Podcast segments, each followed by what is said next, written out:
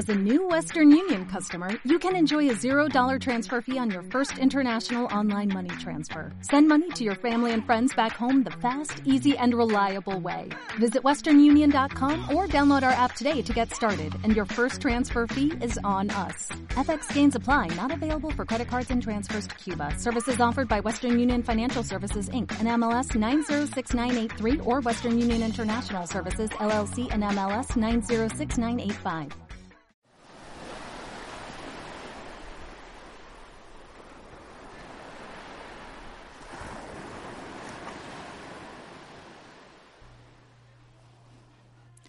Hola chicos, una vez más a este bello podcast de Mar Adentro. Espero que estén muy bien encerraditos en sus casas y que estén tomando las medidas necesarias para no enfermarse y no contagiar a las demás personas. Yo soy Laura Cañamar y el día de hoy van a tener la grata fortuna de solo escucharme a mí. Obviamente también nosotros tomamos las medidas de distanciamiento social y de estar en nuestras casitas cuidándonos y también pues evitando que se propague más el virus, ¿no? Entonces decidimos como mar adentro darnos la oportunidad de que una persona sea la que comparta el tema del día de hoy. Y pues yo fui la elegida de compartirles el día de hoy este hermoso tema. Y la verdad es que sí estoy muy emocionada por compartírselos y también muy nerviosa. Los que me conocen saben que amo, amo platicar, pero es mucho más difícil platicar sola y hacer como un monólogo. Entonces, ténganme paciencia, la verdad lo voy a hacer con mucho cariño y con mucha entrega. Y espero que la verdad les, les sirva y les ayude y los ayude a pasar un buen rato en la comodidad de su hogar. Entonces, para no darle más vueltas al asunto, vamos a empezar con el tema del día de hoy, que es mi fe en cuarentena. Y es un tema que le dimos muchas vueltas cuando lo estábamos planeando los cuatro. Hacíamos lluvia de ideas y decíamos de que, bueno, ¿de qué podemos hablar? Entonces empezaron a surgir diferentes temas, ¿no? Y diferentes como giros que les podríamos dar, historias que les podíamos contar. Y en eso que estábamos platicando los cuatro de que, bueno, ¿qué podemos decir en el próximo episodio? También empezamos a platicar cómo nos estábamos sintiendo en esta cuarentena. Yo en lo personal inicié mi cuarentena apenas este lunes. Entonces apenas llevo una semana y todavía no he perdido la cordura, pero sí se me ha hecho eterna, la verdad, eterna. Entonces empezamos a platicar cómo le estaban llevando cada quien en su cancha, ¿no? Cómo le estaba yendo a Andrés con sus clases en línea, a Rulo con el trabajo, a Oscar también con el trabajo cómo lo estaban llevando ellos, qué tantos tips tenían para cuidarnos más. Entonces, en esa plática empezamos a, a platicar también y a comentar cómo extrañamos realmente como estar en comunidad y estar en grupos y estar presente en hora santa y estar en la misa y estar afuera simplemente, o sea, disfrutar la vida afuera. Entonces, Andrés nos comentaba de que, oigan, ¿y qué tal si hablamos de eso? Hablamos de cómo nuestra fe también se siente en cuarentena y cómo también este distanciamiento social se ha sentido mucho más pesado al ya no poder ver la comunidad y ya no ver a tus amigos y ya no ver a tus grupos y incluso de que no podíamos juntarnos a grabar o a planear este podcast. Entonces nos empezamos a decir, qué, qué increíble ¿Y qué tan grande es esta pandemia? Que ha paralizado al mundo entero, pero no solo ha paralizado los sistemas de salud, el sistema económico, el sistema educativo, sino que también ha empezado a paralizar nuestra fe. Y eso ya es una alerta roja, y eso ya es un foco rojo que hay que notar. Entonces dijimos, bueno, vamos a hablar de eso, vamos a hablar de cómo nuestra fe entró en este juego de la cuarentena sin siquiera haber sido invitada para jugar. Y yo les comentaba mucho a Oscar, a Andrés, a Rulo, decía, es que es increíble cómo se siente la soledad y se, te sientes solitario incluso. Incluso ahorita yo platicándoles todo esto en mi cuarto, se siente raro hablar simplemente a un micrófono y no tener otra cara con quien dialogar. Te sientes solitario, te sientes un poco abandonado incluso. Y es un sentimiento que sé que está palpitando en todo el mundo, que no es algo que solo lo esté sintiendo yo o mi colonia o mi país, sino que es algo que el mundo lo está sintiendo. Incluso nuestra fe lo está sintiendo. Hace tres años más o menos me fui de intercambio, tuve la posibilidad de estudiar en el extranjero y me fui a estudiar a Estados Unidos, a Pittsburgh, y fue una experiencia increíble. Pero mi primer mes la sufrí, como no tienen una idea. Tuve muchos cambios, pues país nuevo, idioma nuevo, universidad nueva, y, y era un eterno sentirte solo. Pero donde más me pesó fue sentirme sola en mi fe, en mi propia fe. Mi universidad era católica, era una súper bendición, tenía una capilla dentro de mi campus. Y me acuerdo mucho que una noche había pasado un problema que yo no había sabido manejar, entonces me fui a la capilla a rezar. Me puse mis audífonos y la mejor playlist que tenía en Spotify. Entonces empecé a, a orar y a escuchar como que mi playlist. Y en eso sale una canción que me enseñó un amigo que quiero con todo mi corazón. Y empecé a llorar incluso porque esa canción me recordó a mis grupos y me recordó a mis juntas y me recordó al coro y me y empecé a como que a recordar mi comunidad, pero mi fe en comunidad. Y ahí es donde yo me caí en cuenta que dije, no manches, me siento sola, o sea, me siento sola en esta comunidad, pero no porque no tenga amigos o no porque no, no me haya sentido acogida por, por la universidad, sino es porque en mi fe no tengo con quién compartirla, con quién, con quién crecerla incluso. Y ahí fue la primera vez que caí en cuenta del poder de la comunidad y del poder de la oración en conjunto y el poder de los grupos y el poder de el contacto humano tal cual. Para no hacerles el cuento largo, pasó el semestre y encantada. Lo disfruté al máximo. Y aprendí también a crecer en otra comunidad, que es la comunidad de universidad, y empecé a enrolarme un poquito más en las actividades de la capilla, en las horas antes que podían tener, en, las misas, etcétera, ¿no? Y empecé a, a hallarle un poco de sabor a todo esto, pero aprendí que en la soledad y en los silencios también se crece y también Dios habla. Y yo les comentaba mucho a, a los chicos, a Rulo, a Oscar y a Andrés, y les decía, es que a veces esta cuarentena se siente así, se siente como aquel intercambio que tuve, en donde estás sola, que ahora realmente ya no es, oye, vamos a, a misa juntos, o vamos a una hora santa, vamos a un retiro, vamos a lo que quieras, vamos por una nieve incluso, vamos a platicar por un café. Se elimina todo eso, te quedas tú sola en tu cuarto en tu casa, con tu familia. Y ahora es, ok, reza por tu cuenta, alaba por tu cuenta, convive por tu cuenta, ¿sabes? O sea, es tú mismo, sigue trabajando en eso. Y llegas a sentirte solo y llegas a sentirte como abandonado, podríamos decirlo así, entre comillas, pero realmente estamos solos realmente estamos abandonados. Y no diciéndolo así como si existiera vida en otro planeta y típica pregunta de ¿realmente no hay nadie? Sino es ¿cuándo te han dicho que estás solo? ¿Cuándo realmente has estado solo? Desde nuestro nacimiento nacimos acompañados. Nos traen a la vida nuestros padres y nos acompañan en este camino. Incluso, incluso cuando sigamos creciendo, te vas llenando de personas, de amigos, de comunidades, de una familia, de un trabajo, de un equipo, y vas creciendo y cuando realmente estás solo. Lo importante aquí es cuando conoces al que es. Y ahí es cuando dices, nunca voy a estar solo. Realmente nunca va a haber esa soledad en mí. Sin embargo, no les voy a mentir todo el mundo hemos sentido que realmente estamos solos, que realmente somos el último guisante de este mundo y que no existe nadie más.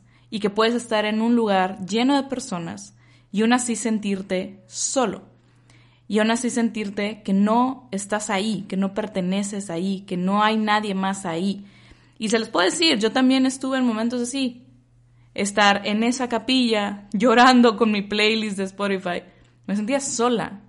Y no porque no hubiera más gente en el campus o porque no tuviera mis amigos, sino porque realmente, con mi fe, en mi ser, estaba sola, estaba, me sentía lejos de casa.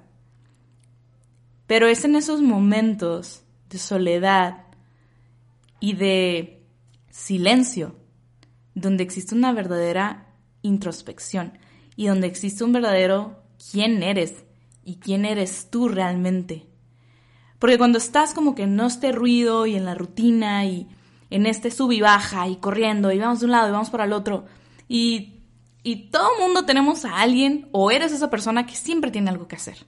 Aquí yo levanto mi mano, yo siempre tengo algo que hacer y siempre voy de una junta a otra o voy de un compromiso al otro y me encanta. O sea, yo soy una persona que me encanta como que estar siempre ocupada. Y yo sé que todo el mundo conoce a alguien que es así.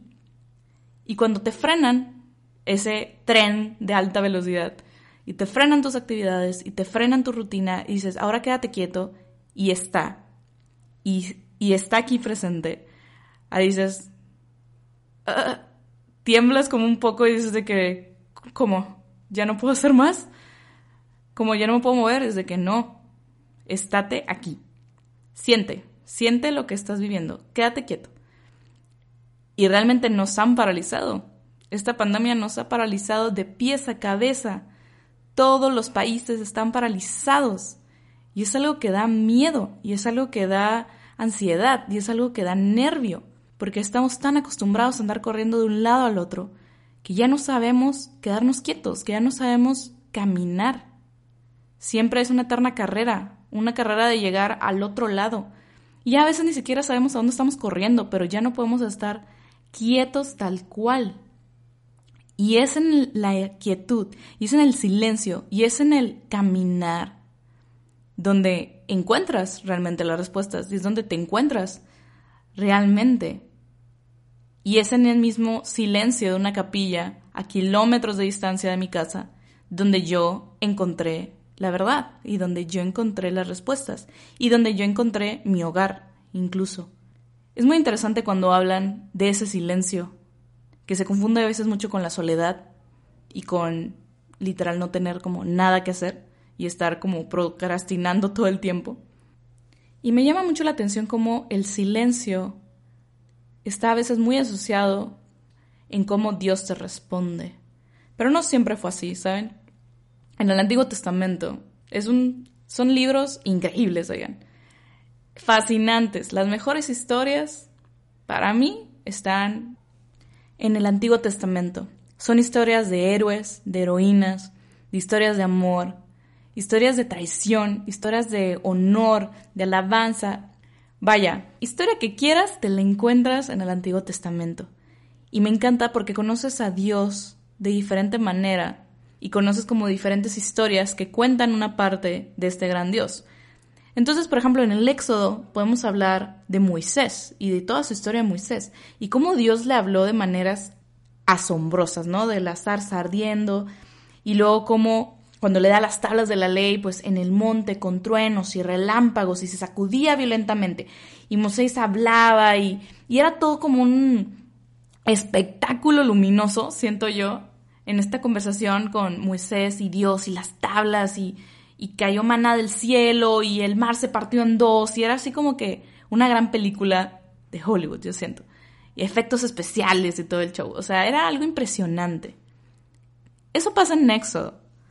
Pero ¿qué pasa siglos después de Moisés? Llega el profeta Elías. Y Elías es un personaje muy diferente y es una película muy diferente la de Elías. Elías está huyendo de la persecución de Jezabel. Entonces emprende una vez más el camino hacia el Monte Santo, impulsado por Dios, y encuentra esta cueva, y escondido en esta cueva para que no lo encuentren literal, empieza a tener un diálogo también con Dios. Entonces, le pide a Dios como una señal y le dice, a ver Señor, déjame encontrarte, déjame verte, quiero saber que estás conmigo. Entonces empieza a ver estos prodigios, estos signos que hablaban en el Éxodo. Empezó a ver los truenos, el huracán, el fuego. Pero para su sorpresa, Dios no estaba ahí. Después del fuego, dicen las escrituras que hubo un ruido como el de una brisa suave. Elías se cubrió el rostro con su manto y salió al encuentro de Dios. Y fue ahí, fue en la brisa suave, cuando Dios le habló. En el texto hebreo dice literalmente que Elías oyó el ruido o la voz de un silencio. Le llaman el de mama. Lo interesante aquí es que Elías oyó el ruido o la voz de un silencio. Cuando leí este pasaje dije, ¿qué? ¿Cómo escuchas el silencio. ¿Cómo escuchas? ¿Cómo Elías oyó el ruido del silencio? O sea, para empezar, qué contradictorio sería escuchar el ruido del silencio. O sea, que para mí fue que Elías ya la perdió ahí, ya estaba alucinando después del fuego y la tormenta, ya dijo, aquí quedé. Pero en hebreo, de mamá, es precisamente eso, el silencio. Y con esta paradoja entre el ruido y el silencio, el autor de este libro sugiere que el silencio no está vacío, sino lleno de la presencia divina, porque el silencio custodia el misterio, que es el mismo Dios. Entonces, al ya entender como que esta palabra, ya entiendes por qué igual decía la suave brisa, porque probablemente si nos decían escuchó el silencio, todo el mundo iba a tener la misma cara que yo de, ¿what? ¿Cómo que escuchó el silencio? Eso no es posible. Pero al decir la suave brisa ya lo entiendes como, ok, tú sientes la suave brisa, incluso puedes escuchar el viento. Entonces tiene un poco más de, de carácter, de sentido. Y es el poder de eso, que el silencio nunca ha estado vacío y nunca ha estado hueco y no es algo como que solo está y no existe y no hay presencia de nada. Mucha gente dice eso, de que Dios habla en el silencio, Dios habla en el desierto, Dios habla en la soledad. Pero qué tan impactante es realmente el silencio. Mi maestro de radio, un saludo a mi maestro Alvarito, él nos enseñaba mucho en nuestras clases de radio que no había que tenerle miedo al silencio. Y era radio, por el amor de Dios. O sea, era hablar siempre, mandar a corte y estar siempre interactuando con el invitado. Y él nos decía, no le tengan miedo al silencio, no le tengan miedo a las pausas, porque el silencio vale la pena, porque en el silencio hay mucho más allá que un hueco, hay mucho más allá que una espera. Es parte del diálogo incluso los silencios. Y es en este mismo diálogo, ¿por qué esperaríamos que Dios no tuviera silencios?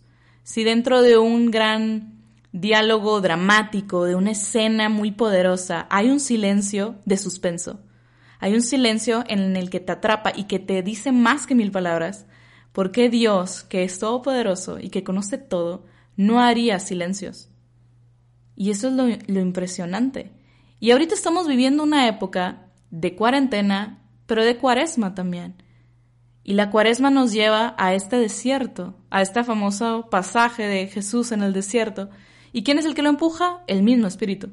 Y el mismo Espíritu lo empuja y dice, tienes que autoconocerte, tienes que seguir creciendo, tienes que ser más fuerte tienes que analizarte, tienes que otra vez aprender de ti, entonces vámonos lejos. Y tienes que silenciar todo, silenciar la mente, silenciar el corazón, silenciar cualquier ruido y encontrarte y hablar en el silencio. Puede ser que Elías no lo habló como Moisés, con los truenos, los relámpagos, las grandes luces. La habló en la suave brisa y probablemente hoy, en el 2020, Dios tampoco nos hable con grandes estruendos y grandes luces en el cielo y grandes marchas y desfiles, sino que nos hable a través de una pandemia y que nos hable a través del silencio en nuestros hogares y nos hable a través de este resguardo que estamos haciendo. Porque Dios siempre escribe, incluso en renglones torcidos, incluso aunque la historia puede sonar trágica, Él va a sacar lo mejor de todo esto y Él va, va a sacar lo más provechoso de todo esto. Es difícil el silencio. Es difícil entenderlo, es difícil incluso vivirlo. Se los dice una comunicóloga, es muy difícil. Pero en el silencio se da una escucha incluso. y se da un diálogo también. Porque como decía el profeta, el silencio nunca viene vacío y siempre viene con una respuesta de Dios. Así como Jesús se fue al desierto a orar 40 días, nosotros vamos a estar en esta situación probablemente un largo tiempo. Y lo mejor que podemos hacer es sacar el mayor provecho de esto, el mayor provecho para seguir en oración, para seguir alabando, para seguir estudiando, para seguir trabajando y para seguir aprendiendo de nosotros mismos, porque es cuando te conoces a ti que es cuando ves al Padre, es cuando conoces a Dios. ¿Cómo quieres conocer a alguien mucho mayor, al alfa, al omega, al infinito, si no te conoces a ti, que tienes 20 años, 30 años, 10 años? ¿Cómo vas a conocer al infinito si no conoces a una persona? Si no conoces tu propia historia y tu propia película. Este momento, chicos, esta cuarentena, esta cuaresma, este diálogo que vamos a tener con Dios, vamos a vivirla al máximo. Y recordando que no estamos solos. Como les decía en un principio, nunca en nuestra vida vamos a estar solos. Mientras exista un Dios que todo lo creó y que te ama con todo su corazón, nunca vamos a estar solos. Dios solo quiere que escuchemos su voz en nosotros, en ti, y como dijo el Papa este viernes, se van a calmar nuestras aguas agitadas. Solo tenemos que escuchar esa voz que calma cualquier tempestad. Escuchemos al Maestro y al mismo Dios que vive en nosotros. Pero a través de ese silencio y a través de esa oración y a través de ese ir al desierto, vamos a encontrarlo y vamos a vivirlo y vamos a creerlo. Puede que este sea el fin de los tiempos, puede que no, pero sea como sea, hay esperanza, hay caridad, hay amor y hay silencios que tenemos que aprovecharlos y que tenemos que vivirlos. Somos una misma comunidad, una misma iglesia, latiendo con un mismo corazón y orando a una sola voz. Y yo sé, como ustedes, que el Papa no estuvo solo en la Plaza de San Pedro ese viernes y que todos estuvimos de corazón ahí, pidiendo, intercediendo, orando sabiendo que todo obra para bien y que todo va a estar bien. Sigamos disfrutando, chicos, de estos silencios y aprovecharlos. Yo sé que cuando podamos vamos a regocijarnos de volvernos a ver y de volver a orar en comunidad y volver a tomar esos cafés y poder salir de fiesta y poder orar juntos y poder platicar juntos. Pero por el momento nos toca estar en el desierto con el Señor, platicando con Él, dialogando y apreciando esas suaves brisas que nos ha traído. Sigamos remando mar adentro, en este mar de soledad incluso, de silencios, pero de muchos aprendizajes, de mucho autoconocimiento y de mucha esperanza. Fue un gusto platicar con ustedes. Yo soy Laura Cañamar y esto fue Mar Adentro.